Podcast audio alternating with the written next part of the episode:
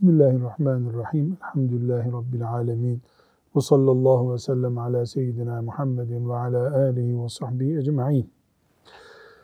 Allahu Teala'nın rahmetine sarılmak, ümit var olmakla ilgili hadisi şerifleri okumaya devam ediyoruz. 433. hadisi şerifteyiz. Hafız Salih kardeşim oku bakalım. Ebu Musa el-Eş'ari radıyallahu anh'ten rivayet edildiğine göre Resulullah sallallahu aleyhi ve sellem şöyle buyurdu. Kıyamet günü Allah her Müslümana bir Yahudi veya Hristiyan verir ve bu senin cehennemden kurtuluş fidyendir buyurur. Müslim'in yine Ebu Musa radıyallahu anh'ten bir başka rivayetinde Peygamber sallallahu aleyhi ve sellem şöyle buyurmuştur. Kıyamet günü bazı Müslümanlar dağlar kadar günahlarla gelir, Allah da onları affeder.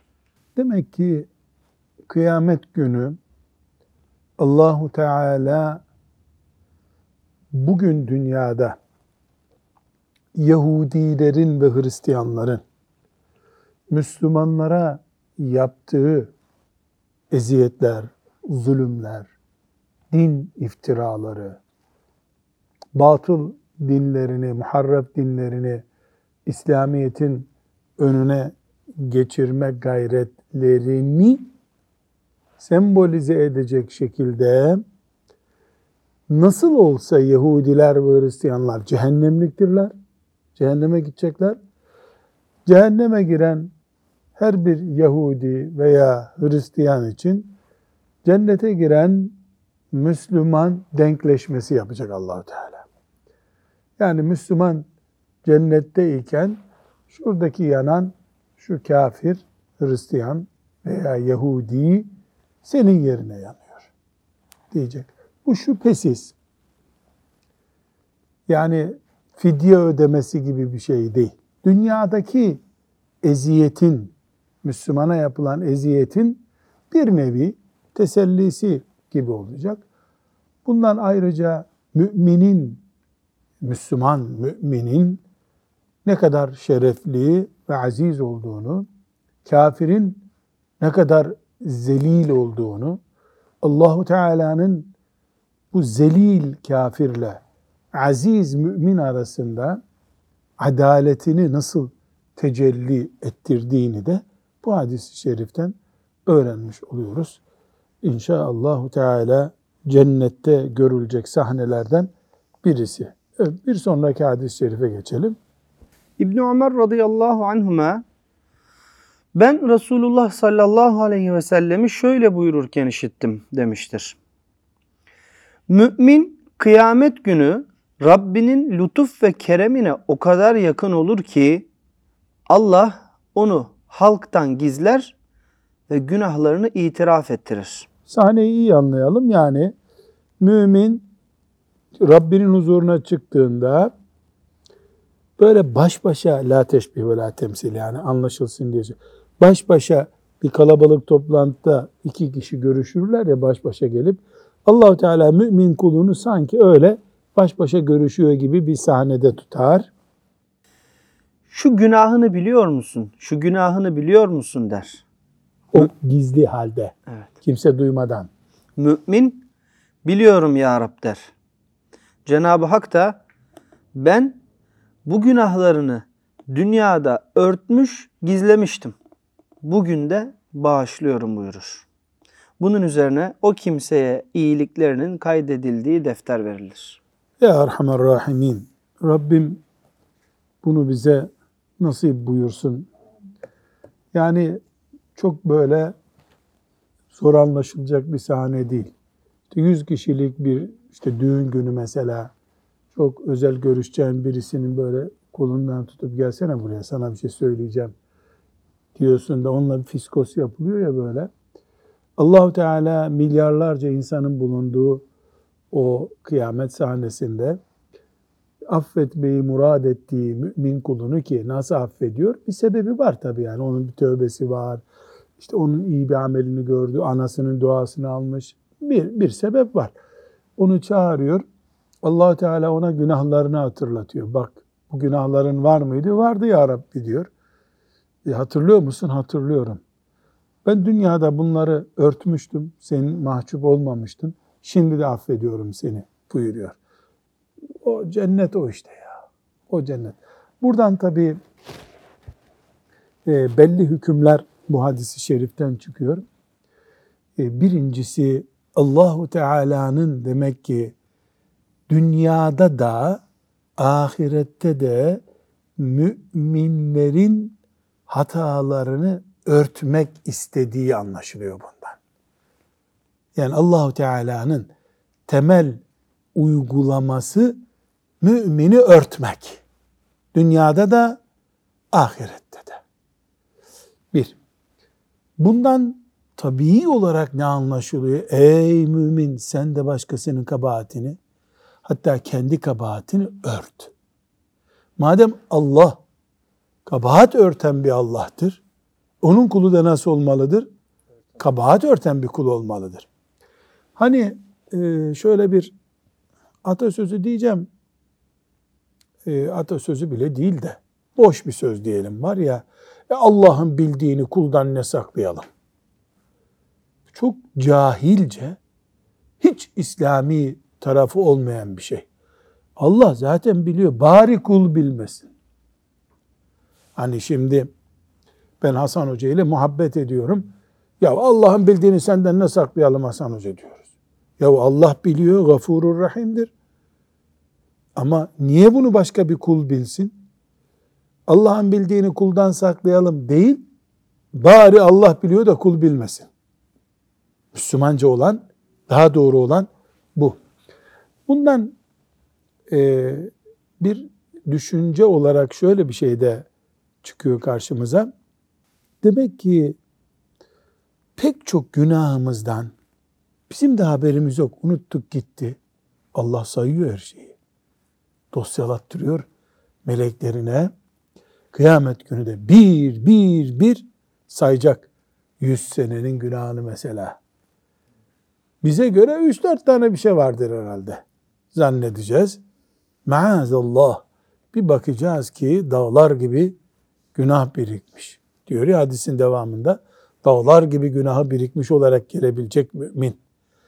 Bu Allahu Teala'nın hiçbir şeyi kaybetmediğini ancak merhametinden dolayı affettiğini bilmemizi gerektiriyor. Bu da Allah'ın nimetlerinden birisidir. Şimdi Allah'ın nimetlerini say dediğimiz zaman birisine sağlığımız, gözümüz, kulağımız, paramız, anamız, babamız hep bunları sayıyoruz değil mi? Halbuki Allah'ın nimetlerinden biri nedir? Günahlarımızı başımıza kalkmıyor. Mesela şöyle bir şey olsaydı bu Onur işte 10 sene önce birisinden bir şey çaldı diyelim. O alnında bir leke olarak kalsaydı. Ben gibi kalsaydı. Herkes görse bu 10 sene önce hırsızlık yapmış. 10 sene sonra bir yalan söyledi, burnunda bir eğrilik çıktı. Demek Allah'ın nimetlerinden biri bu. Bunları yüzümüze vurmuyor allah Teala. Ne zamana kadar vurmuyor? Tövbe edeceğimiz zamanı bekliyor. Tövbe etmeden ölür giderse mümin, iş tehlikede o zaman. Ne oluyor? Ahirette işte gene haçta yaptığın bir dua, işte bir salih insandan aldığın bir dua, bir yetim çocuğa verdiğin bir sadaka, e, bunlar gene umudumuz olacak yani. Gene gene o rahmete muhtacız ama e, bir sebep olacak. Durup dururken de o rahmet gökten öyle düşmüyor. Bir sebep olacak. Mesela Allahu Teala e, bakacak ki bu kul öyle çok karanlık işleri var idi ama alimleri gördüm onların yanından ayrılmazdı. Hürmet ederdi peygamberin varisi onlar diye. E bu kıyamet günü işe yarayacak bir rahmet sebebi değil mi? Rahmet sebebi. Bu tip şeyler olacak. Buradan biz bir noktaya gidiyoruz. Mümin gizli günahlarını gizli gizli yapsın diye bir kural yok. Günah yapma diye bir kural var. Yaptıysan günahını ört, asla ve kat'a günah deşifre etmek yok bizde. Hatta meşhur hadisi şerifi daha önce okumuştuk. Ne diyordu Efendimiz sallallahu aleyhi ve sellem? Ümmetimin hepsi mağfiret olacak. Kim mağfiret olmayacak? Günahını yayanlar. Ben filanca zamanda şöyle yapmıştım, o zaman gençtik, şöyle ettiydik diyenler çok pişman olacaklar kıyamet günü. Bu hadisi şerif bir belge daha çıkarıyor önümüze. O da nedir? Kıyamet gününde hesap var. Hesap var. Ve hesaba göre de herkese defterleri verilecek. Defterler ne ediyoruz? Böyle bir defter sağ elinden veya sol elinden, kimine sırtından verilecek. Orada ne yazıyor? Senin yaptığın iyi ve kötü işler yazıyor. Bu da e, bu şekilde e, bütün müminlerin iman ettiği bir değer. Başka ayetlerden, hadislerden de çıkıyor bu. Ama bu hadis ne yapıyor? Bir hesap defteri tutulduğunu Müslüman için e, Allahu Teala'nın bunu kıyamet günü kuluna e, vereceğini söylüyor. Peki kıyamet günü günahlarımız sadece o defterlerle mi ispat edilecek? Al işte senin şu kadar ki günahın. Hayır, kıyamet günü iki şeyle ispat edilecek değil mi? Birincisi defter. Sevapların, günahların defter yazı. İki, insanın organları konuşacak. Ayetlerde var değil mi? İnsanın organları konuşacak. Dil konuşacak. İşlediği şeyleri dil dışarıyı değil kendi kabahatlerini konuşacak. Göz kendi kabahatlerini söyleyecek. El kendi kabahatlerini söyleyecek. İnsan hayret edecek. وَقَالُوا لِجُلُودِهِمْ Lime şehit. Lime şehittum aleyna. Siz niye benim aleyhimde konuşuyorsunuz? Eline söyleyecek adam. Onun için bir el kalkıp da ben harama tutmuştum dedikten sonra ona fotoğraflamak gerekecek mi bir daha? Kendisi söylüyor zaten el. Başkası söylemiyor. Yani insanın kendi itiraf etmesi zaten büyük bir dosya ama Allah'ın hikmeti insanın elini ayağını konuşturacak Allah ki yani bu kadar olur. Bundan daha öteye de bir e, belgeleme olmaz herhalde.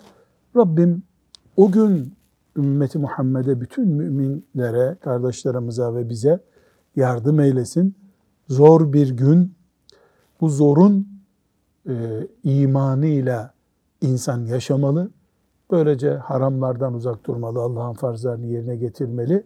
Yoksa bedava, kuru kuruya bu bilgileri okumanın bir manası yok. Evet, e, 435. hadis-i şerifi okuyalım. İbn Mes'ud radıyallahu anh şöyle dedi. Bir kadını öpmüş olan bir kişi Peygamber sallallahu aleyhi ve selleme gelerek olayı anlattı. Bunun üzerine Allah Teala Hud suresinin 114. ayeti olan gündüzün iki yanında ve gecenin gündüze yakın saatlerinde namaz kıl. Gerçekten iyilikler kötülükleri silip süpürür ayetini indirdi. O kişi ya Resulallah bu hüküm bana mı aittir dedi. Resulullah sallallahu aleyhi ve sellem bütün ümmetime aittir buyurdu. Yani adam bir kadını öptü. Bu kadın tabi nikahlı karısı değil. Bu büyük bir vebal.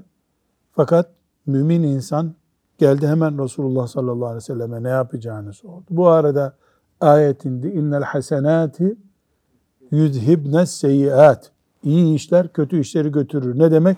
Yani namaz kıldıysan namaz kötülüğü götürür ayeti. Adam da bana ait mi bu ya Resulallah deyince yok bütün ümmetime ait buyurdu sallallahu aleyhi ve sellem. Bir sonraki hadisi 436'yı da okuyalım ona göre beraber şehrine bakarız. Enes radıyallahu anh şöyle dedi. Bir adam Resulullah sallallahu aleyhi ve selleme geldi ve Ya Resulallah ben cezayı gerektiren bir iş işledim. Cezamı ver dedi. Tam o sırada namaz vaktiydi. Adam Resulullah aleyhissalatu vesselamla birlikte namazı kıldı namazdan sonra ya Resulallah ben cezayı gerektiren bir iş yaptım cezamı ver dedi. Peygamber aleyhisselam sen bizimle birlikte namaz kıldın mı buyurdu. Adam evet dedi. Peygamber sallallahu aleyhi ve sellem Efendimiz öyleyse sen affolundun buyurdu. Evet bir önceki hadisin benzeri bir olay. Enes radıyallahu anh bu sefer naklediyor. Şimdi buradan çok güzel hükümler çıkıyor. Birincisi hasenat ve seyyiat karşılaştırması yapılıyor demek. Hasenat ne demek? Allah'ın memnun olduğu güzel işler demek. Namaz, sadaka, anaya babaya hizmet, Müslümana tebessüm etmek, hasta ziyaret etmek, kurtlar kuşlar yesin diye ağaç dikmek, e, camiyi süpürmek, ya neler biliyorsak hasenat. Tesbih çekmek, Kur'an okumak, bunlar hasenat. Seyyiat nedir? Allahu Teala'nın yasak ettiği işler. Bu adam ne yapmış? Kadını öpmüş haram bir şekilde. Bu seyyiattır.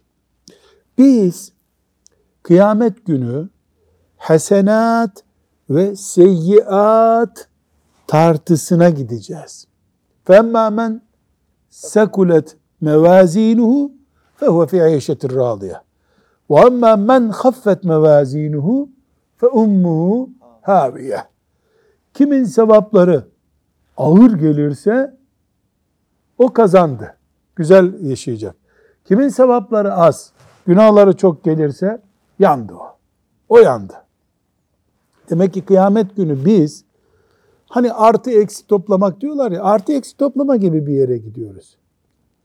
Burada bunları topluyoruz.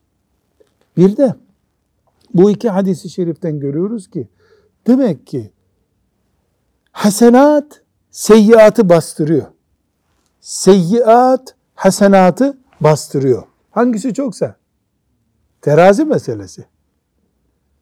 Yani bir insan bir avucunda e, iyilikleri topluyor, öbür avucunda kötülükleri topluyor.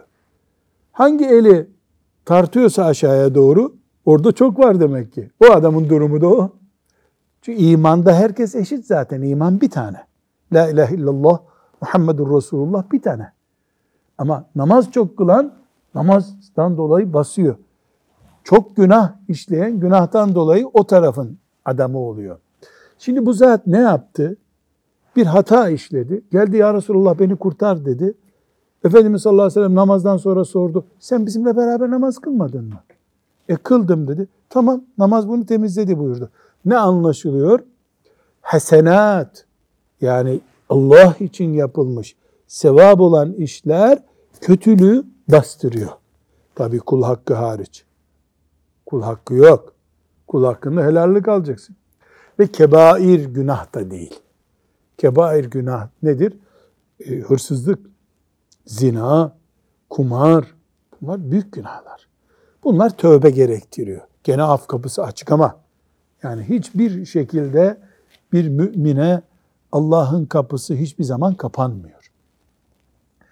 Buradan bir mesele daha çıkıyor ki Salih Hocam, Talha Hocam biz bütün köyleri kapı kapı dolaşıp ey ümmet namazı kaçırıyorsunuz, cenneti kaçırıyorsunuz dememiz lazım.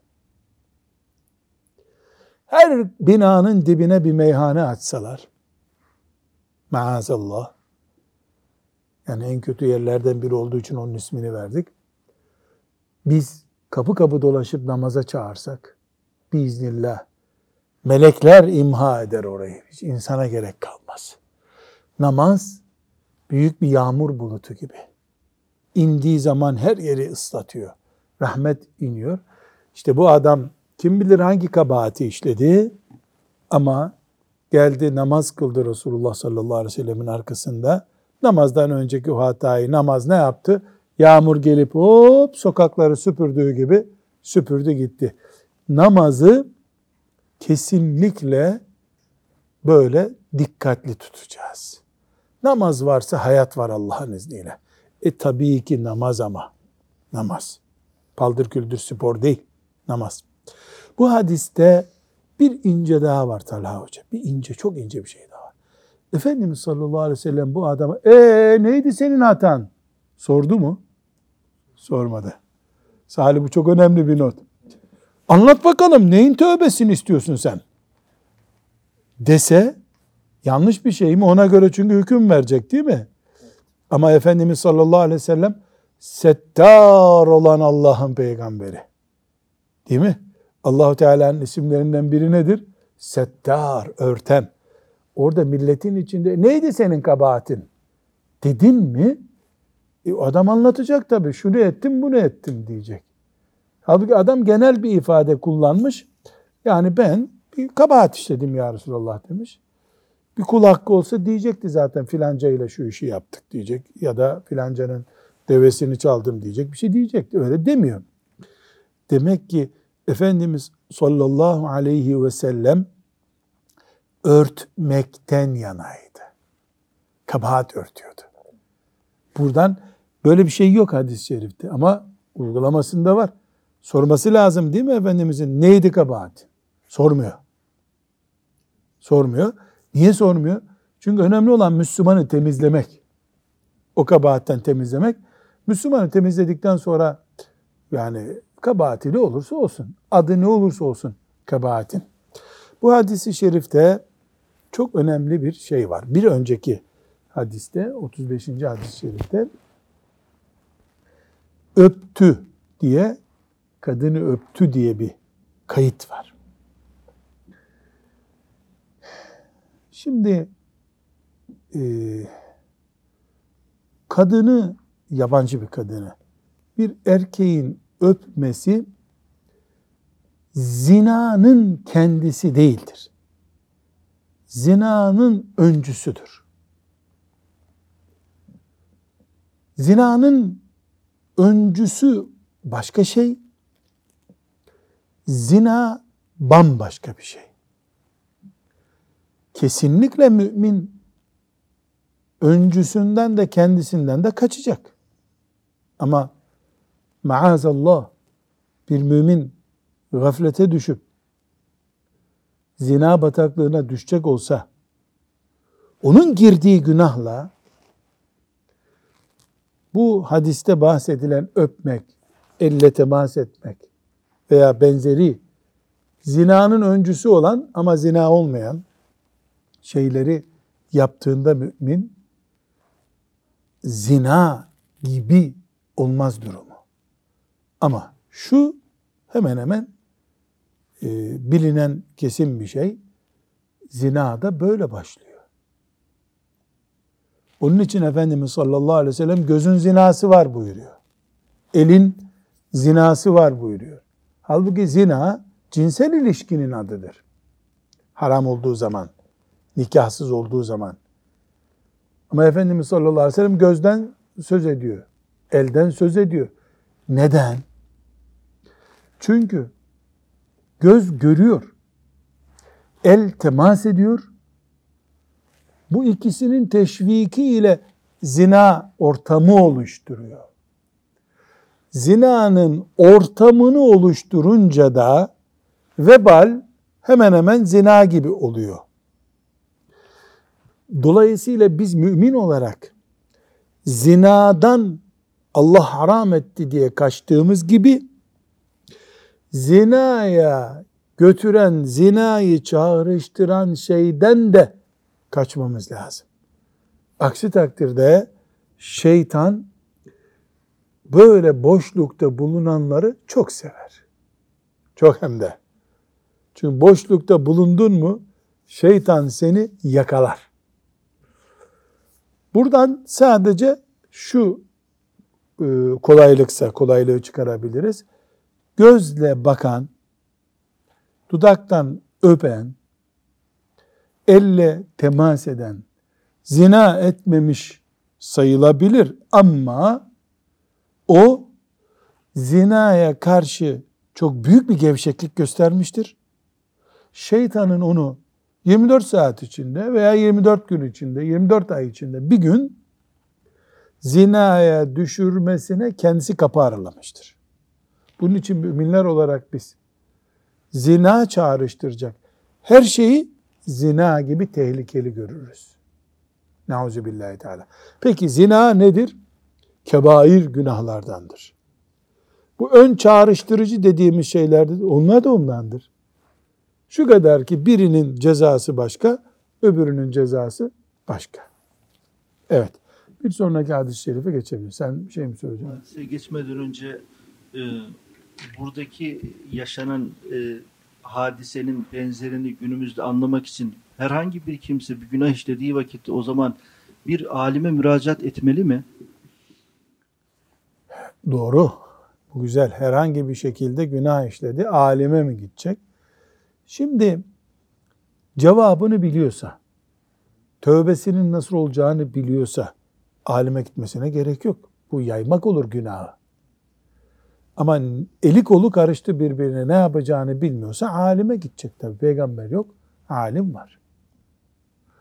Yine Allah'a hamd edeceğimiz işlerden biri e, memleketimizde devletin temel sistemi layık bir sistem olduğu halde şeriata göre cevap verecek müftülükler var. Türkiye'nin bütün ilçelerinde müftülükler var. Ve elhamdülillah e, müftülüklere kimse siz niye dine göre cevap verdiniz de demiyor yani. Laik kanunlara göre değil müftülerin cevabı. O bölümü git adliyede sor diyor. Ama din böyledir diyor. E, elbette bu çok güzel bir tespit. Mümin bir hata işlediğinde ya da hata olup olmadığını bilmeden bir iş yaptığında e, soracak tabi. Ama faizin haram olduğunu bildiği halde bir daha bir sorayım bakarsın bu hoca izin verir. Bu, bunu sormak kabul etmiyoruz tabi. Bunu sulandırmak kabul ediyoruz. Evet bir sonraki hadis-i şerife geçelim hafız. Enes radıyallahu anh'ten rivayet edildiğine göre Resulullah sallallahu aleyhi ve sellem şöyle buyurdu. Allah Teala kulunun bir şey yedikten sonra hamd etmesinden, bir şey içtikten sonra da hamd etmesinden hoşnut olur. Memnun olur yani. Evet. Yani e, bu hadis buraya biz ne okuyoruz? Allahu Teala'nın e, rahmetinden umut var olmakla ilgili okuyoruz. Hadis ne diyor? Yemek yiyince elhamdülillah dersen Allah memnun olur. Razı olur senden. Su içtikten sonra elhamdülillah dersen Allah senden razı olur.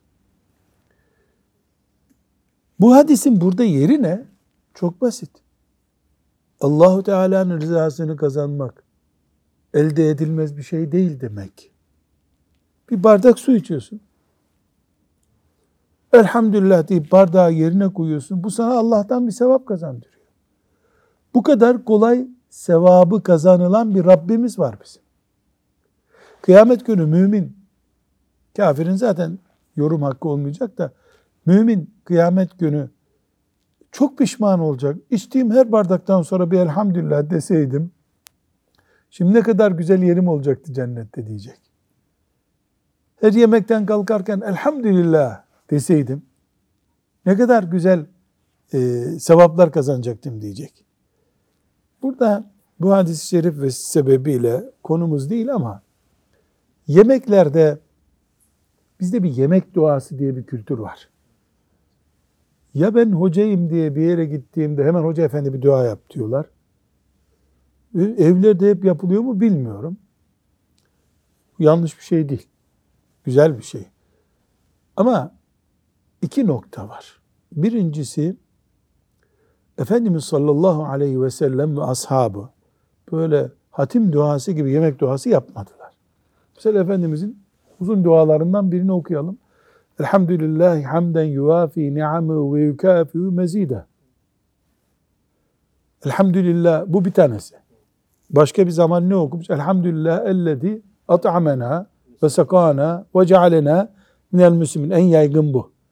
Elhamdülillah ellezî at'amena ve sakana ve cealena minel müslimin.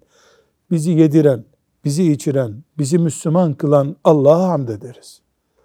Şimdi çok uzun yedir, artır, dökme, çoğaltma, huri getir. Bunlar biraz e, yani şov kelimesini kullanmak istemiyorum Salih Hoca. Yardım et bana başka. Sulandırıyor hocam duayı. Niyet kötü değil ama sulandırma demeyelim de sen, sen yardım et başka bir kelime diyelim. Yani yemeğin yeri bu değil. Orada ayetler, hadisler, mesela yemek duası diye külü veşrabu ve la tusifûne ve la yuhibbul musifin ayeti okunuyor. O ayet dua ayeti değil ki. Yani yemekle ilgili diye orada hemen okunuyor. Ee, sonunda okunuyor. Başında okunsa anlaşılır da belki. yani bir e, niyet güzel olabilir. Yani Allah'a zikretmek neticede bu ama Efendimizin okuduğu dualar belli. Bir bu. E, iki, yani bunu madem dua edeceğiz, hepimizin dua etmesi lazım. Hepimizin dua etmesi lazım. Yani bir kişiye duayı niye postalıyoruz? Ha, belki bir salih kulu Allah'ın soframıza oturduysa elbette yemek olmadan bile ona sen bize bir dua et evimiz bereket olsun diyelim o ayrı bir konu. O değil meselemiz ama yemek yiyen herkes dua etsin. Duayı ashab-ı kiramın öğrendiği dualar yaparsak elhamdülillah al sana en güzel dua. Bunun bir törene ihtiyacı yok. Dolayısıyla sofradan kalkarken meyve suyu veya su içtikten sonra elhamdülillah demeye e, alıştık mı biiznillah yeterli. Biiznillah. Yani elhamdülillah'tan daha güzel dua yok. Vesselam. Evet bu hadisi şerifi de böylece okumuş olduk. Yani bundan da ne anladık şimdi? Ee, Müslüman Allah'ın rahmetine çok yakın yerde duruyor. E, bu kadar yakın bir yerde duran mümin bunu muhakkak fırsat olarak değerlendirmelidir. Evet. Burada bir hadis-i şerif var. E, 438. hadis-i şerif.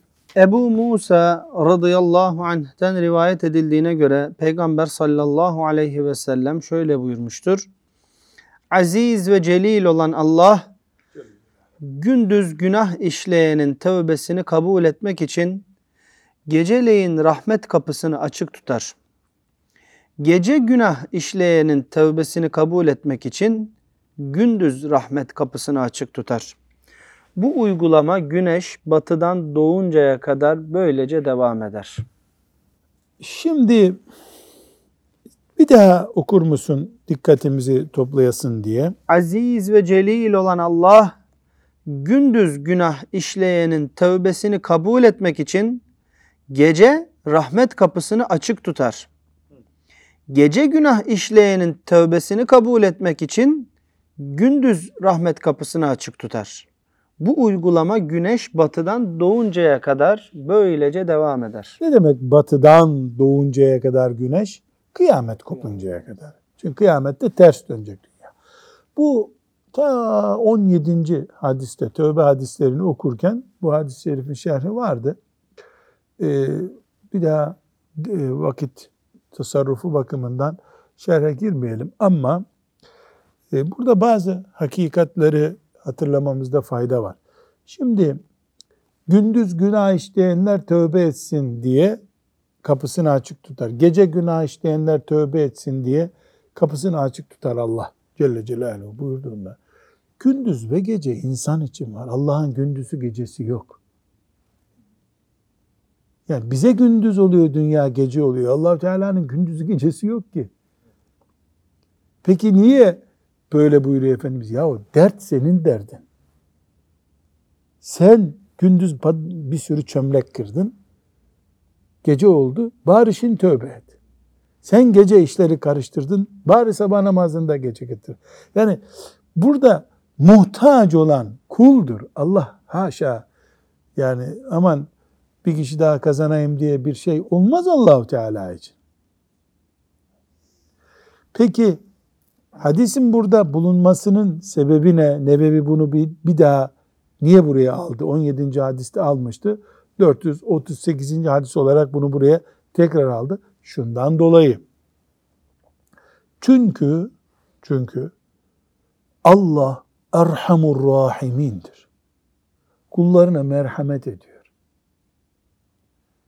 Affetmek istiyor kullarını. E bu kul sabah 8'de günah işledi. Hala tövbe etmedi 9'da silin bunu defterlerine atın bunu buyursaydı. Zulmetmiş olur muydu Allah? Haşa. Geceyi bekliyor Allah. Burada ne işareti var? Mesele gündüz gece meselesi değil. Yani ey mümin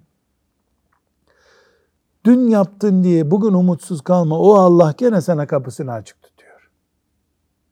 Bundan da ne anlaşılıyor? Geçen seneki günahından da böyle her şey bitti zannetme. Bu, bu sene gene tövbeni yap. Gençliğinde yapmıştın ihtiyarken aman tövbeni yap.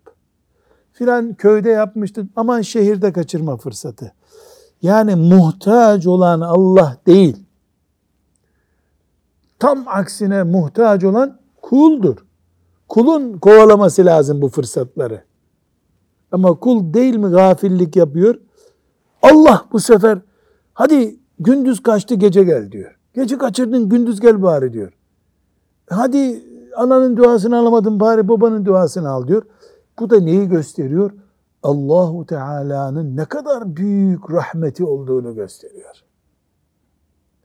Yani sadece bu hadisi şerifi alsak, bu hadis-i şerifi alsak, allah Teala'nın rahmetinin ne kadar büyük olduğunu anlamak için uğraşsak bu bile yeterli. Çünkü ha, tövbe hakkı vermeye mecbur muydu allah Teala kullarına? Etmeseydiniz günah, bana ne deseydi allah Teala, bir zulüm olur muydu kullarına? Olmazdı. Bunu tövbe hakkı tanıdı. Tövbeyi anında yapmadın, işte sistem çöktü, daha tövbe hakkın yok dese bir şey var mıydı? Yoktu. Buna rağmen onu da verdi allah Teala yani. Sabah geçti bari akşamı geçirme. Akşam geçti bari haftayı geçirme. Ne yapıyor mesela? Cuma namazından cuma namazına kadar taşıyor seni. Bari cuma namazında tövbe et diyor. Olmadı Ramazan-ı Şerif'te tövbe et diyor. Ya kaçırdın bari bayram gecesi tövbe et diyor. Tüh sen bunu gene kaçırdın. Bari Zülhicce'nin 10 gününde tövbe et diyor. Demek ki Allahu Teala'nın rahmeti sadece yağmur değil. Tövbe de indiriyor Allahu Teala. Şimdi bu manada Salih Hafız bir daha oku şu hadis-i şerifin mealini. Aziz ve celil olan Allah Ne demek aziz ve celil? Yani aslında muhtaç değil Allah. Öyle bir Allah'tır. Yani kullarının e, mesela verecekleri sadakaya mı muhtaç Allah? Bir muhtaçlığın azizdir yani. Kimseye ihtiyacı yok Allah. Buna rağmen ne diyor? Gündüz günah işleyenin tövbesini kabul etmek için gece rahmet kapısını açık tutar. Gece günah işleyenin tövbesini kabul etmek içinse gündüz rahmet kapısını açık tutar. Bu uygulama güneş batıdan doğuncaya kadar böylece devam eder. Tabi güneş iki kere batıdan doğar. Bir, kişinin kendi güneşi batıdan doğacak. Yani sen öldün mü tövbe şansın bitti. Ama dünyada kaldıysan o arada da kıyamet koptuysa gene şansın bitti.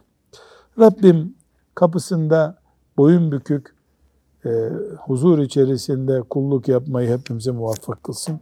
Ve sallallahu aleyhi ve sellem ala seyyidina Muhammed ve ala alihi ve sahbihi ecma'in. Velhamdülillahi Rabbil alemin.